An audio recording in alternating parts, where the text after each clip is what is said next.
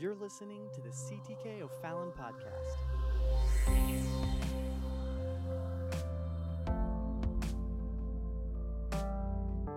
Hey, this is Pastor Andrew Romine, and today we are featuring a guest message from my friend Akil Thompson, who pastors the Pentecostals of Mississauga in Ontario, Canada.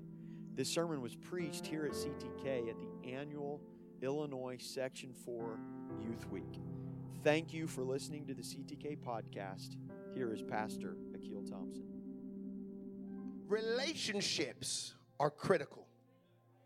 You know what's interesting? Paul said this, Brother Reed, in the in Galatians 3. What's fascinating is uh, Gal- the whole book of Galatians, he's trying to get people to understand that you are free. You're free, and you're not to be you don't subject yourself or submit yourself back to the work of the law. And he's, he's walking through this. He's so angry. He's just like, how could you, how could you do this? And he's he's he's like, look, I don't understand it because I was away in Arabia for three years. And I got this from Jesus Christ, this revelation. I know he's like, man or flesh did not give it to me. He said, So I'm cursing everything and anybody that is telling you something different.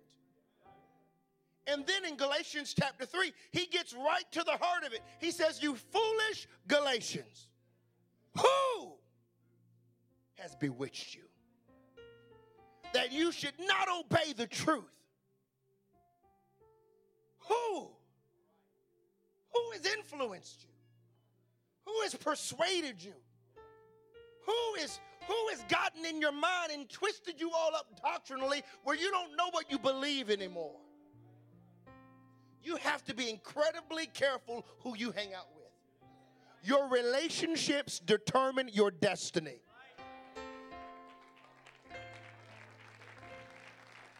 I know you think they're cute right now, but they ain't worth heaven.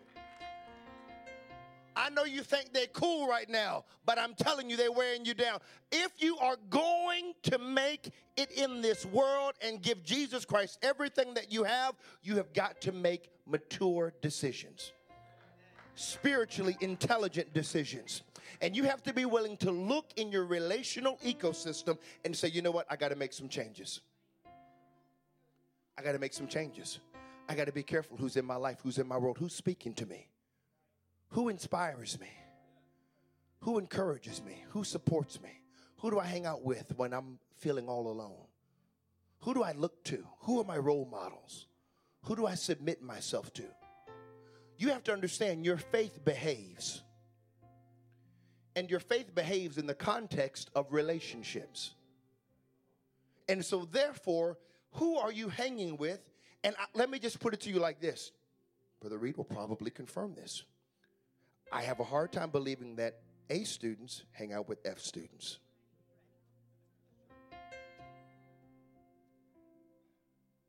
I have a hard time believing that the praisers hang out with the people who sit on their hand. I have a tough time believing that the people that pray, the people that know how to get a hold of God, hang out with the people who only play patty cake for Jesus Christ. What I'm telling you is your relationships determine your destiny.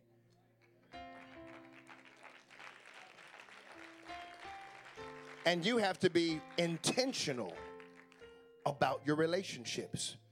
The reason why we have lost our intentionality is because we don't have purpose. We just wander in life, Bishop. We don't know how we're going to get there, when we're going to get there, where we're going to get there. Can I tell you, it's unfortunate because we don't understand the power of purpose. This is why the 90th Psalm, the Psalm of Moses, he was like, Teach us to number our days. That I might have a heart of wisdom. What he was saying is, I understand that the number of days that God has given me are directly connected to my purpose. I don't want to run out of time before I run out of purpose. Some of you are wasting time with the wrong people because you don't understand your purpose. But if you understood your purpose, you wouldn't be rolling with that crew. Can I keep it real? If you understood your purpose, you wouldn't be worried about the church across town. If you understood your purpose, you wouldn't be worried about what somebody else is doing. You'd be too busy saying, I understand what I'm called to do, and I'm going to do that for Jesus Christ. I understand my purpose. Purpose is powerful, and when you understand purpose, it changes everything. Purpose changes the way you think, and it changes the way you, you live, it changes the way you breathe, it changes the way you operate. None of us are going to roll in and be like, whew, like, oh, wow, I'm shocked. None of us are going to be surprised when we make it to heaven. You're not going to start in and be like, Jesus. Well, I tell you, Lord, I, wasn't sure. I wasn't sure. But boy, I'm glad, Jesus, you helped me out. It's not how it's going to go.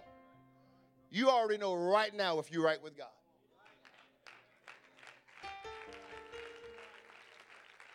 You already know. You already know. You are why? Because you're living on purpose.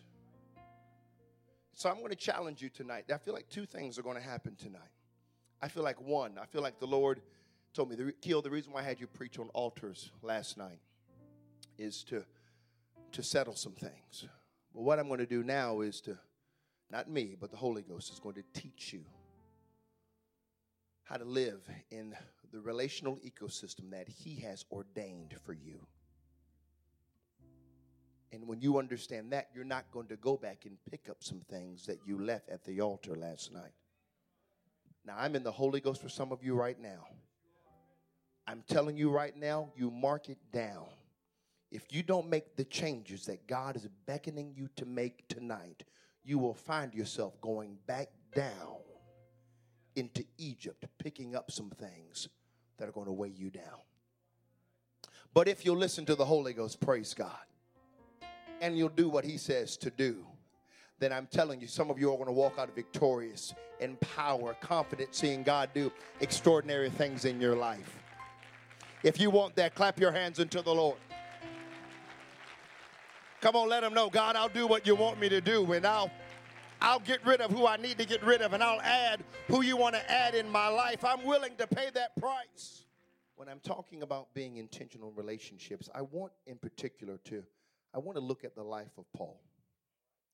And I talked about how I enjoy character studies, uh, and I mentioned him briefly in uh, Galatians as he's writing to this church.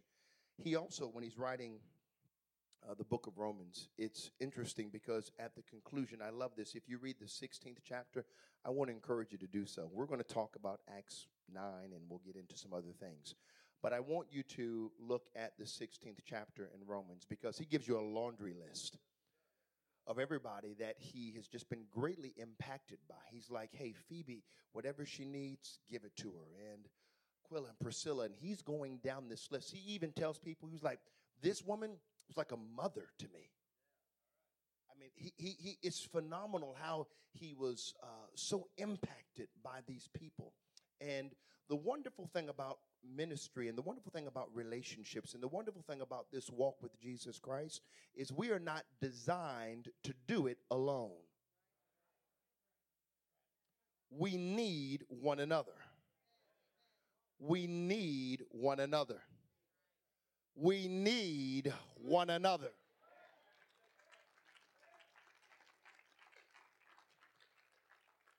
We can't do this alone. And you're going to find, you're going to find, let me just say this the moments when you feel alone and are isolated, let's be real about it. I get really uncomfortable with people who are perfect. So if you're perfect, I get like, if you've got the perfect kids and the perfect house and the perfect little dog and the perfect white little picket fence and the perfect job, then this is probably not going to help. But I need to talk to some real people tonight. You have to, we're going to look at, at these relationships and what's going to happen is there are going to be times when you feel alone. And when you are alone and isolated, that is when you are your most vulnerable.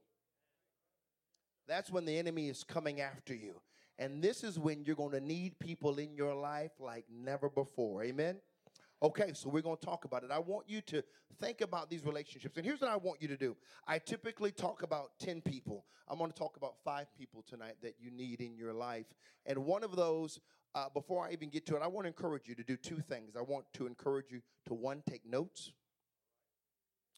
And the second is, as we talk about these things, I want you to say, okay, God, you know what? How can I be this person to somebody else? Now, let me get back to the other thing I feel like the Holy Ghost is going to do tonight. I feel like healing is going to happen emotionally. The Lord has already told me that He's going to use people to minister one to another tonight. He's going to use you. You need to understand you're anointed and we need one another. He's given us the ministry of reconciliation. So God is going to use you tonight, and I want you to be very sensitive. And I'm talking to the 10 year old, and I'm talking to the 55 year old. I'm talking to everybody under the sound of my voice. God is going to use you tonight in this regard. And so we have to be very sensitive to what the Lord wants to do. Can somebody say amen?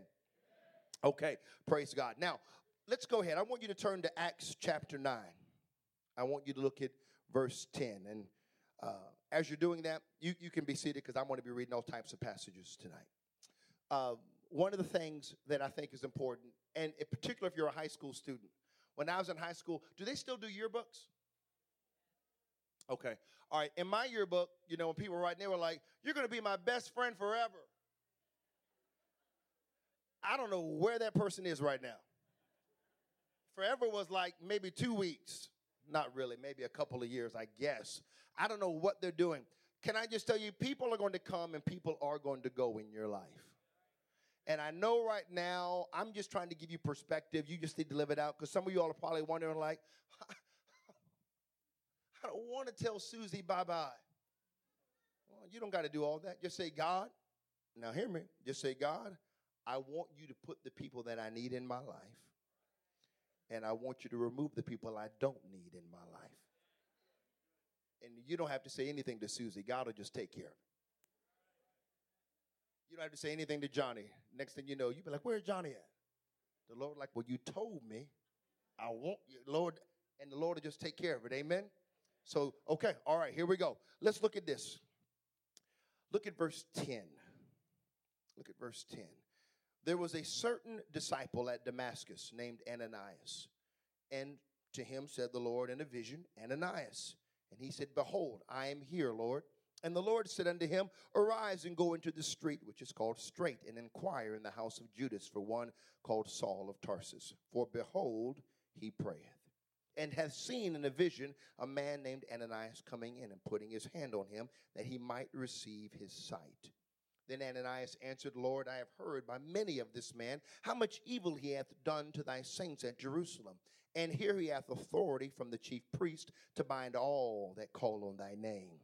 But the Lord said unto him, Go thy way, for he is a chosen vessel unto me, to bear my name before the Gentiles and kings and the children of Israel. For I will show him how great things he must suffer for my name's sake. And Ananias went his way and entered into the house, and putting his hands on him, said, Brother Saul, the Lord, even Jesus, that appeared unto thee in the way as thou camest, hath sent me that thou mightest receive thy sight and be filled with the Holy Ghost.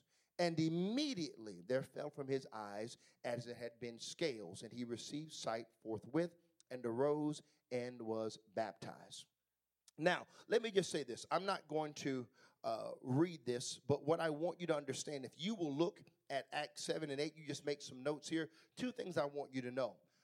That when they were stoning Stephen, the first martyr, everybody remember him, right? Who's when they laid his clothes, they laid his clothes at the feet of who? Saul. Okay, great.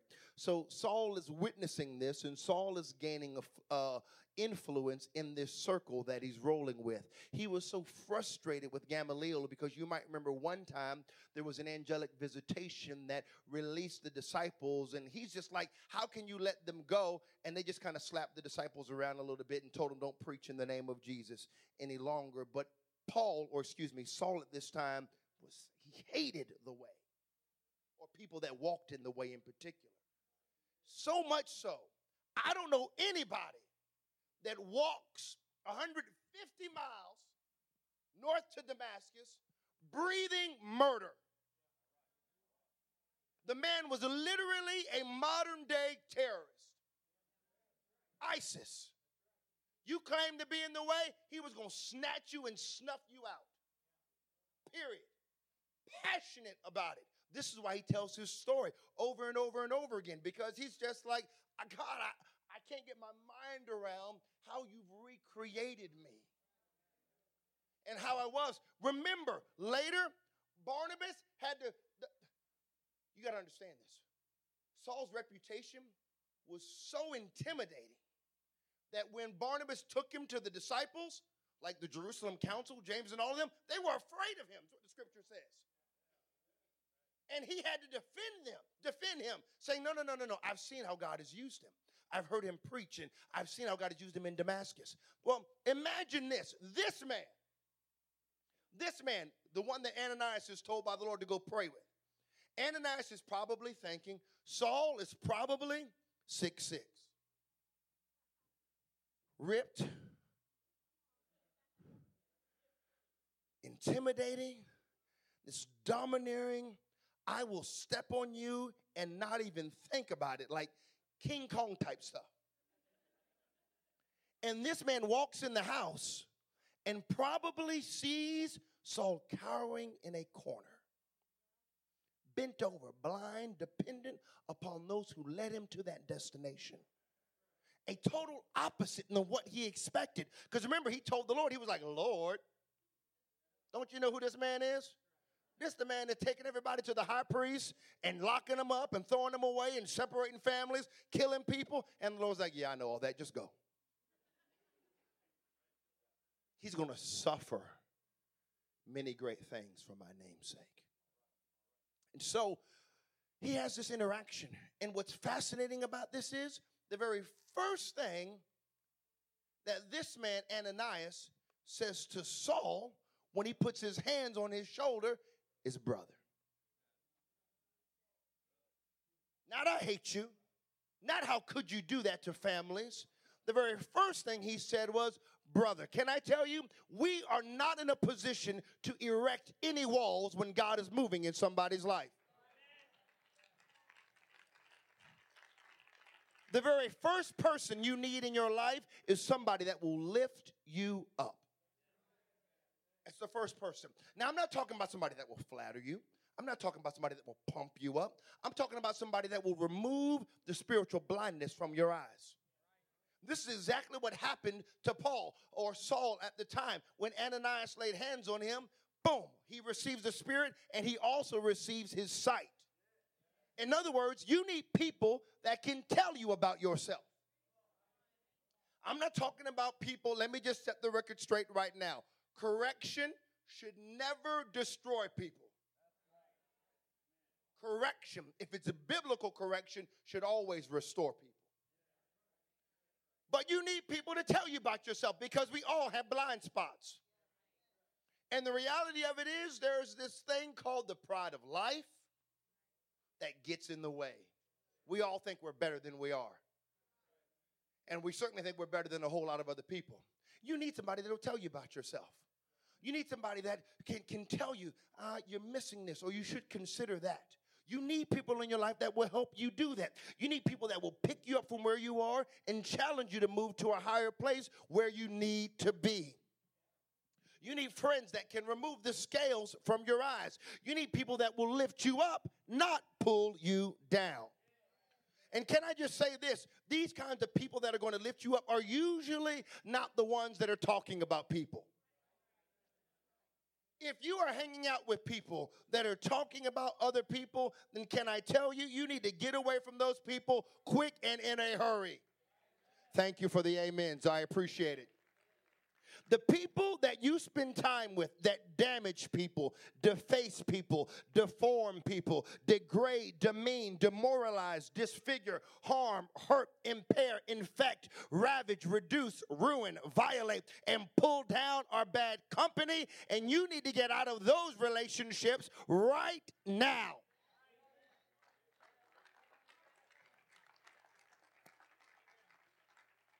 Let me just say this too. I just feel prompted to say it, so I'm going to say it. If you are involved in a romantic relationship, That's another topic for another time. But it has isolated you from everybody else. You better get out of that relationship too. If you are no longer talking to your pastor or your youth pastor or your mom and dad don't know what's going on, your friends don't know what's going on in your life, your siblings don't know what's going on in your life, and the only thing you can do is worry about your bay or your boo, you better let go of your bay and your boo. That's a massive red flag that you better be very careful of. You got to be careful. And you need people that will tell you this. Can somebody say amen? We need people that will lift us up. We need to be very careful about this. You need people that are going to add value to your life.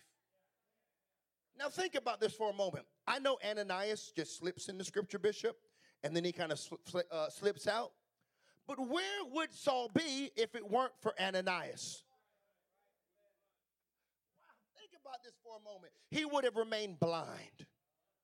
Think about this. Where would the man be if it weren't for an Ananias who was willing to, to, to, to just get rid of the, uh, uh, the preconceived prejudices, if you will, and minister to somebody? The man would not be who he was if it weren't for an Ananias to throw everything aside and say, I'm going to love you, I'm going to forgive you, I'm going to serve you, I'm going to help you get to where God wants you to be. And you need somebody that's a lifter, not a lid in your life. That's the Holy Ghost. You need somebody that's a lifter in your life and not a lid. Some of you wondering why you're not going where you need to be because you got too many lids in your life. You need to, once you change your relational ecosystem, you're going to begin to blossom. This is why you, you know why we produce oranges in Florida? Climate. Do they produce oranges here? I didn't think so. You know why? Climate. I'm telling you right now, you want to be a prayer warrior? You better get yourself up underneath some prayer warriors. You better get yourself up underneath a church mama that knows how to pray, that knows how to get a hold of God. You want, I'm telling you, you know what? You want to learn how to teach Bible studies? You better get yourself up under somebody who don't nobody know about. I mean, and they they just out on the streets reaching people and teaching home Bible studies, loving people. That's where you're going to learn.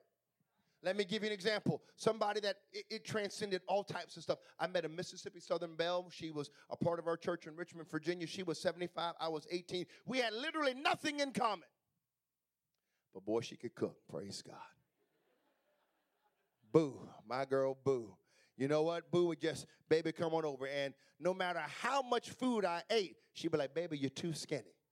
Baby, take some more of these mashed potatoes and take some more of this macaroni and cheese and that that roast. Boy, she had a roast recipe. My God.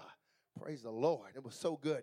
And you know what, Boo? We'd sit down and we eat, and she'd just tell me about the old days and how what was happening in Pentecost. And that's why everybody thought I was in church a lot longer than I was because I hung out with those old school saints that just loved the Word of God, loved prayer, and didn't have to deal with all that entertainment and didn't have to deal with that stuff. So I just, she'd be like, baby, just tell your pastor, preach the Word to you straight. Do whatever your pastor asks you to do. Love the man of God, serve God, love God, and love people. And I would get all this and I would just soak it up. And you know what? We'd sit down after we eat and where she'd be in one chair and I'd be in the other, and she'd just pat my hand. She'd be like, Did you enjoy your dinner, baby? I was like, Oh, it was good. And then you know what? She was like, let me just, she said, I was reading this in the quarterly. Let me, yeah, y'all don't even know what a quarterly is. Praise God. She said, let me tell you about this quarterly. And she said, this was so rich. She would always say this. She was like, and she, mm-hmm, mm-hmm, mm-hmm. that's what she would do after she would say something. And, you know, she would ask the question, but she would answer it herself. Like, that was real rich, wasn't it? Mm-hmm, mm-hmm. And I'm like, I was going to tell you, but, you know, you since you answered for yourself. But she, you know, we'd just be sitting there. And then, you know what? After we'd eat, she'd just be like, And my girl Boo would just, she'd wake right back up like, you know, 20 minutes later and just right, right, right in step, wouldn't miss a beat. Uh, she taught me how to pray. You know what? And prayer is not something difficult. You know, sometimes I think we envision that, you know, but there are times for intense spiritual warfare like prayer, but you don't have to walk around the house stomping like you got rabies every day. I'm, I'm just saying, I mean, sometimes you can just sit down, praise God.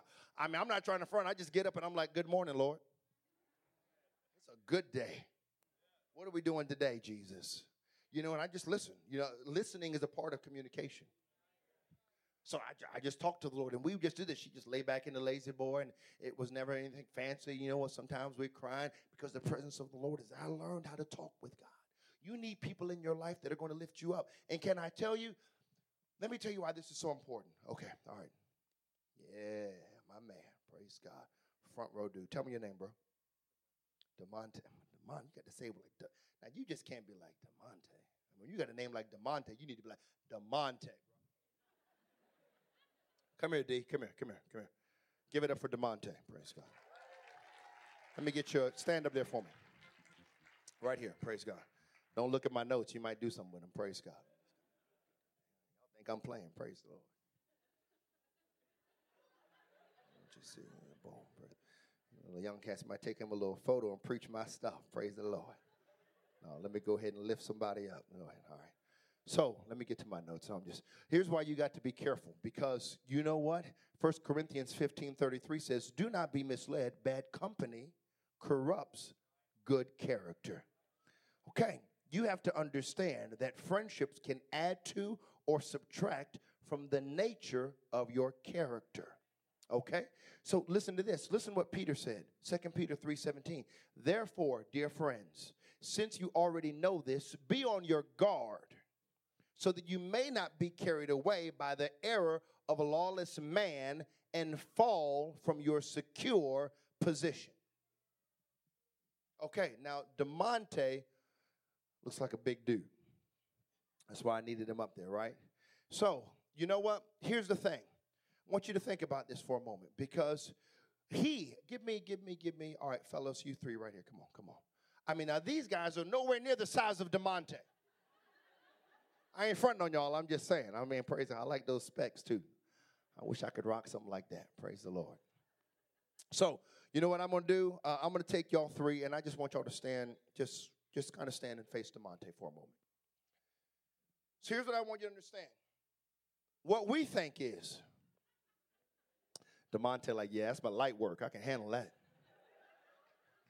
Don't, don't sleep on my boys. Don't sleep on my boys, D. What we often think is, and this is why you have to be careful.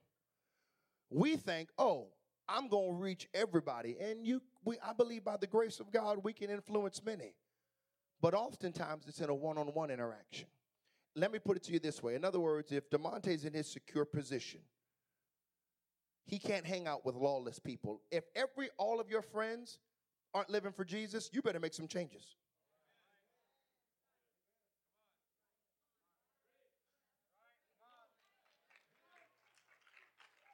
if most of your friends are unchurched, you better do some inventory and make some changes. If most of your friends are out wilding out, listening to crazy music and watching crazy movies, you better make some changes. Okay, so these guys right here, they just wilding out. Can't you see it, boy? Just lawlessness. Just look like a bunch of lawlessness. No, not really. Praise God. They got that front row spirit. I appreciate it. So here's the thing. If DeMonte is trying to reach these three guys and wants to pull them up, it's going to be more difficult for him to pull them up than for him to pull them for him for them to pull him down. Make sense? Now I know y'all sleeping on my boys, but the reality of it is, so DeMonte, I want you just just grab dude right here. Just just grab him. Just now don't don't don't don't snatch him up. I mean, you know, I mean, I mean, my man might end up way up there. Praise God. I mean, that, that boy, he was like this. I'm just kidding. So, and then, dude, all right, you know what? I want you just come in. Just, you know, no, you good. Don't worry about it. I mean, praise God. I want y'all to try to pull my man DeMonte down, and I want you to try to pull them up. You got it? Go for it. Oh, Lord. Uh oh, don't break nothing. What happened? Don't break nothing. Oh Lord, my boy, like, oh, oh man, I got to take my man to the clothing store. Praise God. Dang, we, we just tearing all kind of stuff up. My point is, you could see right now how difficult it was, and we know what was going to happen. What was going to happen? DeMonte was going to end up getting snatched down. Eventually, he was not going to win. Give it up for DeMonte. Give it up for my boys. What I want you to understand is you got to be careful who you hang with. You cannot reach everybody. Let me tell you how you make a difference. You reach one, right? Then you reach another one. Then you reach another one. Then you reach another one. And four of you can go get two. Ten of you can go get four. 15 of you can go get 10, but one can't go get five. Does that make sense? You got to be careful who's influencing you in this regard. And you got to make sure you have a strong foundation in your relationships. The first thing you need is somebody that will lift you up. Let me move on because time is of the essence. Time's getting away from it. Second thing that you need. Listen to this. Remember when Paul is in a tight spot in Damascus and they had to let him out in a basket because they wanted to kill him? You need somebody, this is the number two person, that will let you out of a tight spot. Now, imagine these guys holding onto this rope over the edge. Can't you imagine the tension in that? The rope burn in that? How they're and and he is literally his life is being spared because they're letting him out of a tight spot. Now let me let me tell you why you need somebody that's to let you out of a tight spot. It's because you're to do dumb stuff. I appreciate that author because you know what I do dumb stuff. Like even today, Sister Gina, well, maybe not today, praise God. But I'm like, man, just in this season, I'm like, now why in the world did I do that? That was dumb. You're gonna do dumb stuff. When I first received the Spirit, let me tell you a quick story. I received the Spirit. I hadn't been living for the Holy, uh, living for the Lord for like more than six months, and I had been trying to get a job at a bank because this community bank, if I got in, they pay for my tuition, and I tried to get into marketing, and so I went in and I applied, and I talked with the uh, HR person. Her name was Tammy McGee, and I had a good interview, and Tammy called me back. She was like, Akil, you didn't get that job, but we've got the perfect job for you. And I was like, oh, great. What is that job, Tammy? And she was like, a security guard. I was like, how do we go from marketing to security guard? Because I ain't chasing nobody down for nothing that's mine, not mine. If they come to the bank talking about something, they got guns and they want the money, I'm to say, you can take the keys to the safe, bro and go get what you need. I'll put it in the car for you. But I'm not laying my life down for nothing that's not mine. So, and on top of that, made it worse, I couldn't even carry a gun, Brother Reed. They gave this man some mace. Like, what's a mace gonna do? I was like, Lord have mercy. But anyway, I took the job because I wanted that tuition reimbursement. So, because that struggle was real, praise the Lord. So I took the job, and I remember just moping around in my little black uh, sports coat and gray slacks with my mace. Boy, don't make me use this mace. I'll put this mace all over. Anyway. So, you know what? Here I'm walking around, and, and my dad was like, son, you know, you got to just take advantage of the opportunity. I was at the corporate office and just making sure all everybody was safe. He was like, You're walking around, you get a chance to connect with everybody. You're not tied to an office. Why don't you spend a lot of time with the executives and the leadership team and talk to them, get to know their families? And I was like, Man, you know what? That's not a bad idea. So I just started hanging out on the second floor and third floor and talking to everybody. I'd stick my head in the CEO's office, Lewis Miller, and I'd stick my head in Debbie Brooks's office, and I'd go down the list. I'm just talking to them all, and Spence Hamilton. I just keep on going. And how's her family? And then one day, eventually, uh, Linda Eakins looks at me, and she was an, higher up in marketing. She was like, Akil, what are you doing being a security guard? And I'm like, that's exactly what I'm saying. I haven't had a chance to use my mace yet. And if you don't, you better get me. I'm about to mace somebody. Somebody about to get mace if y'all don't put me in marketing. And so she said, you know what? Why don't you take a role in marketing? And I was like, now we talking. So I take this role, and I'm really excited. Well, I'm working with this guy in security. His name was Wade, and uh, uh, I because I was in security, I could park on uh, P5. Now P5 was where all the executives parked. And P5 cost $95 a month to park. This is like back in the day, too, okay? I mean, this is like mid 90s. So it's expensive. And uh, Wade was like, Well, look, you don't got to tell nobody. You just hold on to that card, right? And then you won't have to walk nine blocks to pay for the parking you can afford. Because, like, I could only afford like $18 a month. And, and it was like nine blocks uphill. So I was like, oh man. The whole time, the Holy Ghost was like, don't you do it, don't you do it, don't you do it, don't you do it, don't you do it, don't you do it, don't you do it. And I was like, $95 a, uh, a month. Holy Ghost, don't you do it, don't you do it, don't you do it. And I was like, but $95 a month, don't you do it, don't you do it, don't you do it. And what you think I did? Just dumb. I did it. And so I'm just doing it too. And like, you know, at first, when you know when you're doing wrong, you like people talk to you, you know, you just be walking around like, oh, they're looking at me like I'm busting. the guilt, the shame would just wear me out. I was like, it's over, it's over. Somebody saw I'm like, huh? Anyway. So one day, won't you know it? I get caught. My old boss comes in. Like I was just working uh, on the sixth floor, seventh floor. I remember Dan Carroll. He came in. Whew. He was hot. I was like, oh man. I was like, what's going on? He walked in Linda's office and then said something. He came to me. He's like, I'm gonna get you fired. I was like, what? What? Dan, he was like, because I know you're stealing, you're stealing your this parking, blah, blah, blah. And I was like, yes, I'm sorry, blah, blah, blah. And I didn't know, you know, anything. I was just like, oh, forgive me, Dan, I'm a Christian. He was like, you are? Didn't even realize here I am bringing shame unto my Lord, and I'm God's trying to do a work in my life, and I'm making this dumb mistake. And He's like, Man, I don't want to hear any of that. You're done. So I was like, Oh gosh, I worked so hard to get to this opportunity. And God, you blessed me with this, and you told me not to do it, and I did it anyway.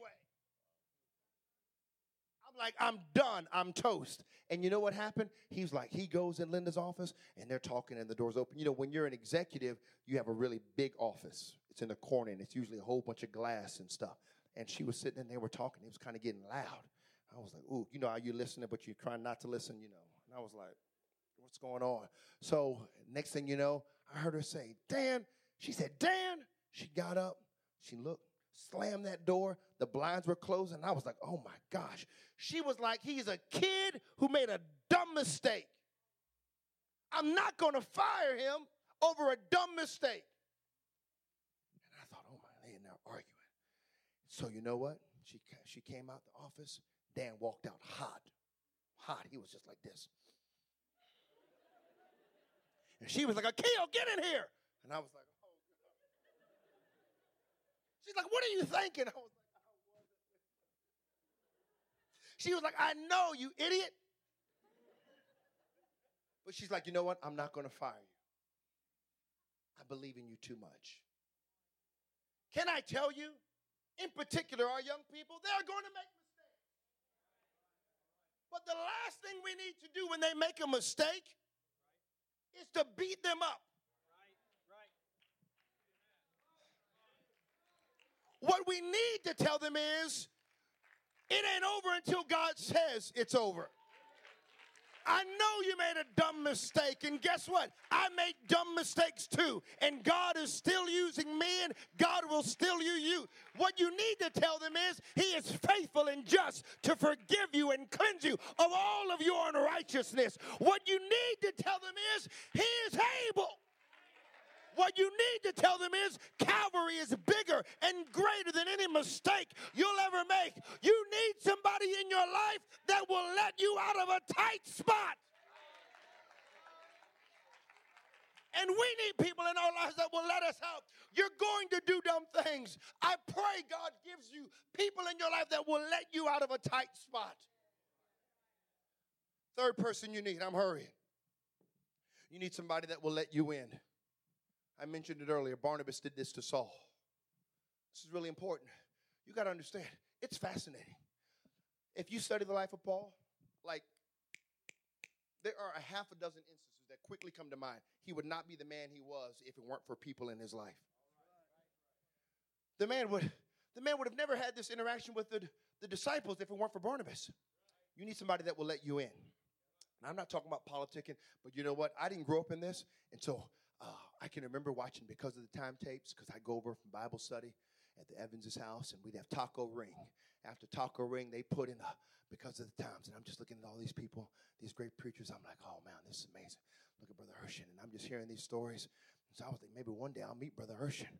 And uh, so I remember my pastor; he was the youth president, and we had a youth congress, and it wasn't 25,000 people, 40,000, whatever it is. It's an insane amount. Praise God for what he's doing.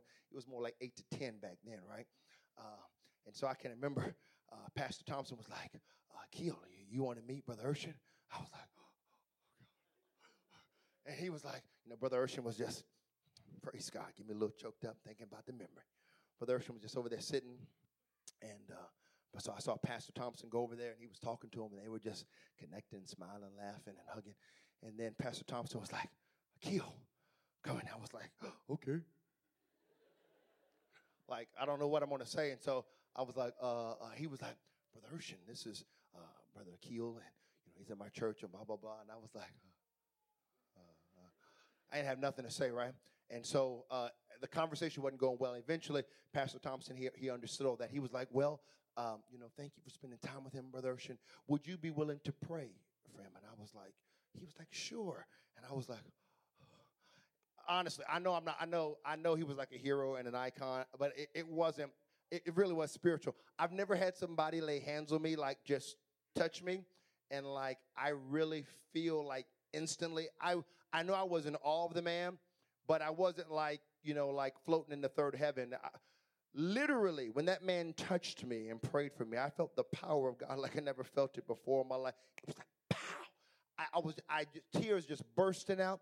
It was so wild. And then you know what? I got to keep his comb. Praise God. He had a little cheap, little 99 cent comb that he just fell out of his pocket. And I just kept that comb. I didn't need it. Praise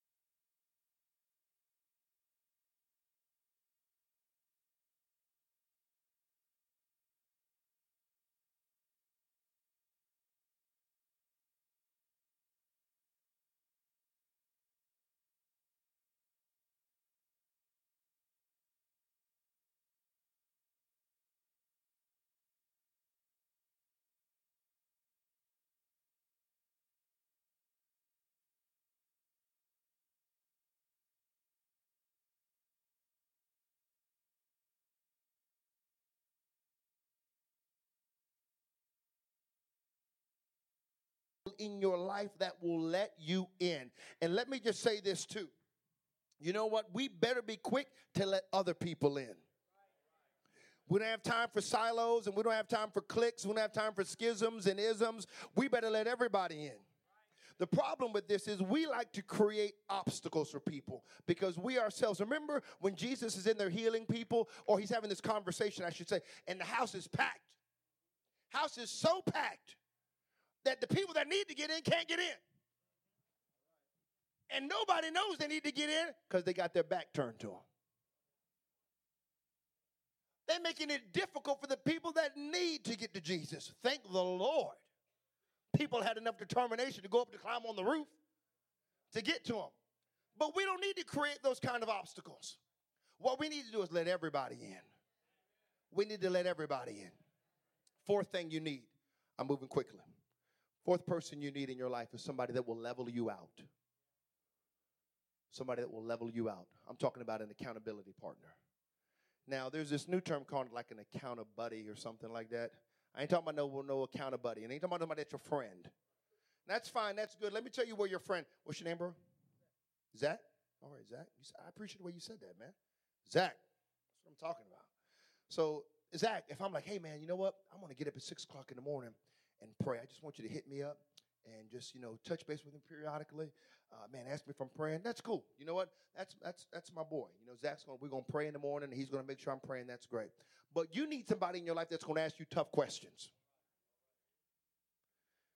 You need somebody in your life that's going to ask you tough questions. Let me just tell you right now if you don't have somebody asking you tough questions, I can already tell you your inner world is not in order. Because you know, this is well, well, I'm not gonna get into all that right now. That'll open up another can of worms. You need people that will hold you accountable. Let me tell you, I have two men in my life right now, really three, because uh, I'm still under the pastorate of Anthony Ballestero. These men, Anthony Ballestero, Mike East, Doug White, they ask me anything, I'll tell them. Matter of fact, they'll ask me, How you doing, son, with your finances? How's your relationship with your wife? When's the last time you took her out on a date? How are things going with your kids? Are you praying? I can remember one time I was so hot. You know what? You need people to tell you to do the right thing, even when you know you're right, but you being right is the wrong thing. Like I had somebody that was acting up on our staff, and I was like, I'm right. They're accusing me of stuff. I'm right. Prophet East was like, I want you to go out and buy them, uh, buy them some gift cards and buy them some flowers. So I was like, wait a second. I'm right, they're wrong. He was like, I want you to shut up and do what I'm telling you to do. And then I was like, oh God, I'm just, and then the Holy Ghost gets in, I'm weeping, I'm broken, and you know what, I do it. And they didn't even receive it then. When I gave them to the person, they were like, mm. So I told Prophet East, I was like, I'm gonna get him now. He's like, no, no, no. What you gonna do you gonna go out and buy him another gift card, and you're gonna. I was like, you need people though that will hold you accountable to do the right thing. And that's what he did, and God restored a relationship. You know what? I can remember. So I told him, I said, "Man, you know what, Prophet? I said, man, I used to used to be a time where I would just you pick me up from the hotel, brother. How you pick me up? Man, I have tears running down my face. I done snotted up the carpet because I was like, I got to get a word. You know, now I was like, Prophet, help me, because I'm like, man, now I'm just like, you know, not now, but I was just like, man, I was like, yeah, that won't work. And he was like, son, that's not right. He was like, I'm concerned. He was like, perhaps your demand is becoming your demise. He said, what I want you to do is I want you to go pick up some some flowers and I want you to go go visit somebody at the assisted living center and you just you just love on them and you just minister to them and you need to get back out and you know. I was like oh god. So you know what? I was like you're right prophet. I'm like man thank you. So i go and i'm getting stuff together and i remember i went and bought these flowers and this card and I, chocolates and all this and i go to this assisted t- retire i didn't know what to do i was like well um, i'm here to uh, uh, I just got this gift of flowers. I want to give it to somebody. And uh, she was like, "Why?" She was like, "Why are you here?" I was like, "Well," she was like, and then she answered the question. She was like, "I know why you're here." She was like, "The Spirit of the Lord sent you." Lady started just reading my mail. She was like, "I want you to go to such and such room. Uh, you're going to have this conversation with this 99 year old woman. It's her birthday, and we. I sat down with this lady. We talked for like 45 minutes. Never met this woman before in my life, and I was just able to be a blessing to her. Her family couldn't come in, and it changed my entire world. But what I'm telling you is, you need somebody in your life that holds you accountable, that levels you out, that will tell you you ain't all that. You ain't God's gift to anybody. You need to serve, and you need to love people. You need to. You need somebody that will ask you tough questions, and they will hold you accountable to it you in the face and say, Are you telling me the truth? Or are you trying to scam me? This is going to help you. This is going to help you. And then I'm done. I'm done. I'm done. I've been taking, I've took entirely too long. The last person you need, I want our musicians to come. The last person you need in your life it's not somebody that will level you out, not somebody that will lift you up, not somebody that will let you in and not somebody that will let you out of a tight spot. The last person you need in your life is somebody you can lean on and call on. Second Timothy 4 9. Be diligent to come to me quickly. For Demas, he's forsaken me, having loved this present world, and has departed for Thessalonica, Crescens for Galatia, Titus for Dalmatia. Only Luke is with me. Get Mark and bring him with you, for he is useful to me for ministry. That's a whole other story. and Tychicus I have sent to Ephesus. The only way for you to get these people in your life is to be this kind of person to others. But I want you to understand you're going to have times in your life where you don't need people to criticize or to critique you. You don't need people to reveal blind spots. You don't need people to lift you out of tight spots. What you need is somebody that you can simply lean on. Somebody that will listen to you. Somebody that will embrace you. Somebody that won't judge you. Somebody that will care for you. I've had people received a text message tonight from somebody who's incredibly dear to me. And you can start playing when you're ready. Um, I've had people, uh, one guy in particular, and it's not to get into it, and I won't share too much. But bottom line is, he was he was up and coming, and just made a dumb mistake. That dumb mistake doesn't change how I feel about him. He's still my friend. Did it change the trajectory of his ministry? Yeah. Did it rock his world and his family's world? Yeah.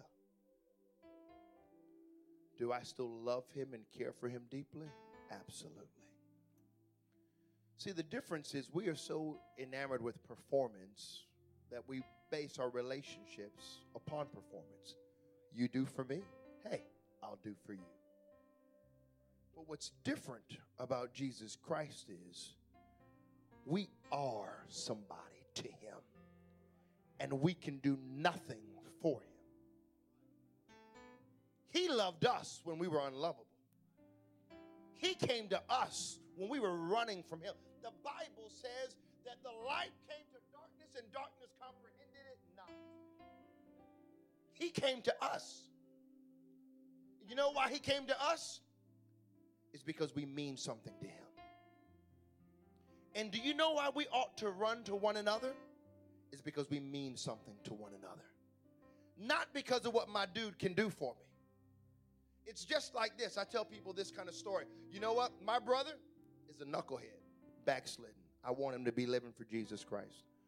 Seems like he, you know, that's my dude. That's my dude. But you know what? Uh, I can talk about my brother. And when I talk about my brother, you can kind of nod your head, and you my boy. You can, and you can even mildly agree with me. But don't take it too far. Because if you say something crazy like, I can't believe, oh, uh, hold up. That's my brother. That's my family. And you don't talk about my family. I might call them knuckleheads, but you better keep your mouth shut. What we need to understand is we mean something to one another because of who we are. We don't talk about one another, we love one another. We don't we don't talk about one another, we forgive one another. We don't hate on one. Ain't no haters in this thing right here. We ain't doing nothing but loving one another, encouraging one another, building one another up. Can somebody say amen? I'm going to tell you a true story. Because in this Christian life, what you'll understand is there are no lone rangers, at least not for very long. This is a true story, and I'll close. And you know what? I'm going to get you guys to move this uh, this pulpit so that way we've got uh, we've got room. I'm sorry about that. I'll I'll tell you this true story. Earl C. Willard tells the story of two men who grew up to be best friends. Everybody can stand, please. Though Jim was just a little older than Philip and often assumed the role of leader, they did everything together. They went to high school and college together. After college, they decided to join the Marines, and by a unique series of circumstances, they were sent to Germany together, where they fought side by side in one of history's ugliest wars. One sweltering day during a fierce battle amid heavy gunfire, bombing in close quarters combat, they were given the command to retreat. As the men were running back, Jim noticed that Philip had not returned with the others. Panic gripped his heart. Jim knew if Philip was not back in another minute or two, he wouldn't make it. Jim begged his commanding officer to let him go after his friend. But the officer forbade the request, saying it would be suicide. Risking his own life, you know what Jim did? He disobeyed everything and went after Philip, his heart pounding in his chest, running into gunfire, screaming at the top of his lungs, Philip! Philip! Philip! A short time later, his platoon saw Jim hobbling across the field carrying a limp body in his arms. Jim's commanding officer upbraided him, shouting, That was a foolish waste of time, an outrageous risk. Your friend is dead. There's nothing you could do about it, Jim. Jim looked at his officer after he was chastised. And he said, No, sir, you're wrong. I got there just in time. Before Philip died, his last words were, I knew you'd come. I knew you'd come. And tonight, what I feel like is so important, man, I feel the Holy Ghost. Help us, Holy Ghost. Every head is bowed, every eye is closed. Here's what I feel in the Holy Ghost right now. The Lord is just unfolding this before my very eyes. I'm going to ask our ministry team to come pastors, pastors' wives, elders, youth committee team. Would you all come and stand all throughout this altar here? Just kind of length out so that way people can get to you. Come quickly if you don't mind. Praise God. Praise God. Thank you, Jesus. Thank you, Jesus. Pastors, elders, youth workers, come help us here. Thank you so much. Praise God. Praise God. Yeah. Thank you, Jesus. Thank you, Lord. Praise God. Praise God. Thank you, Lord. Thank you, Jesus. Let me say this real quick. Two things are really important. One, I feel the Holy Ghost. You are safe. The Bible is clear. Perfect love cast out fear. You have nothing to be afraid of. Two, you see these people up here? I'm talking to young and old folks. They love you. They love you. They care for you. And I know you might think you're pulling the wool over their eyes. And you might think they ain't got no idea. I'm struggling or I'm hurting on the inside, suffocating silently. They have an idea. As a matter of fact, they've been waiting for a moment like this where you're getting ready to come to them and in brokenness make a confession. And you know what? They're not going to judge you, they're not going to beat you up, they're going to hug you. Some of you are going to confess some things. Can I tell you? You know what? Ooh, I'm just going. I'm gonna be transparent with you. And I don't even know why I'm doing this, but I feel the Holy Ghost. This is why. It, it was. I don't remember when it was. 1998, 99. I had been living for the Lord for a couple of years. Everybody thought I was a fireball, and I was. I was trying my best, Sister Romine, to just give God everything that I could. God was doing the work in my life, but pornography was in my life. And before that little movie came out where the dude went out and beat up his TV, I did that to my TV because I was like, I'm just done with this foolishness. But even then, I still felt the guilt and the stain. And I, I wanted, I didn't even know what the Bible said about confess your faults one to another. I just knew that you might be healed. I just knew, man, if I tell my pastor, he's going to be so disappointed. And he's going to, he's going to just, I'm done. I'm done. And I was listening to the enemy, but I felt the pull of God. And thank the Lord, I listened to the Lord. And you know what? I took like what felt like like an eternity. It felt like I walked a mile, but it's probably about 25 steps. And I confessed to my pastor what I was dealing with. And at that particular night, I felt such a liberty and freedom and a love of God flow through somebody else where He covered me because the Bible says love covers multitude of sin. Nobody's here to put you on blast, rather, they're here to cover you. So tonight is a night of healing. Tomorrow will be a night of physical healing, miraculous, but tonight is a night of emotional healing, spiritual healing. Every head is bowed, every eye is closed. This altar team is here ready to receive you. I feel the Holy Ghost. You know what? I'm not here to complicate this, I'm here to make this really simple there's somebody that's dealing with things that they want to get off their chest, or perhaps you want to confess, or perhaps you want to say, Man of God, woman of God, would you pray for me? I've been struggling with this or that. It could be, it could be an elder right here, but I'm telling you, God is going to liberate you and give you inner peace. You are going to sleep like a baby tonight because of what happens here in just a moment. I want you to know this altar is open. I'm inviting.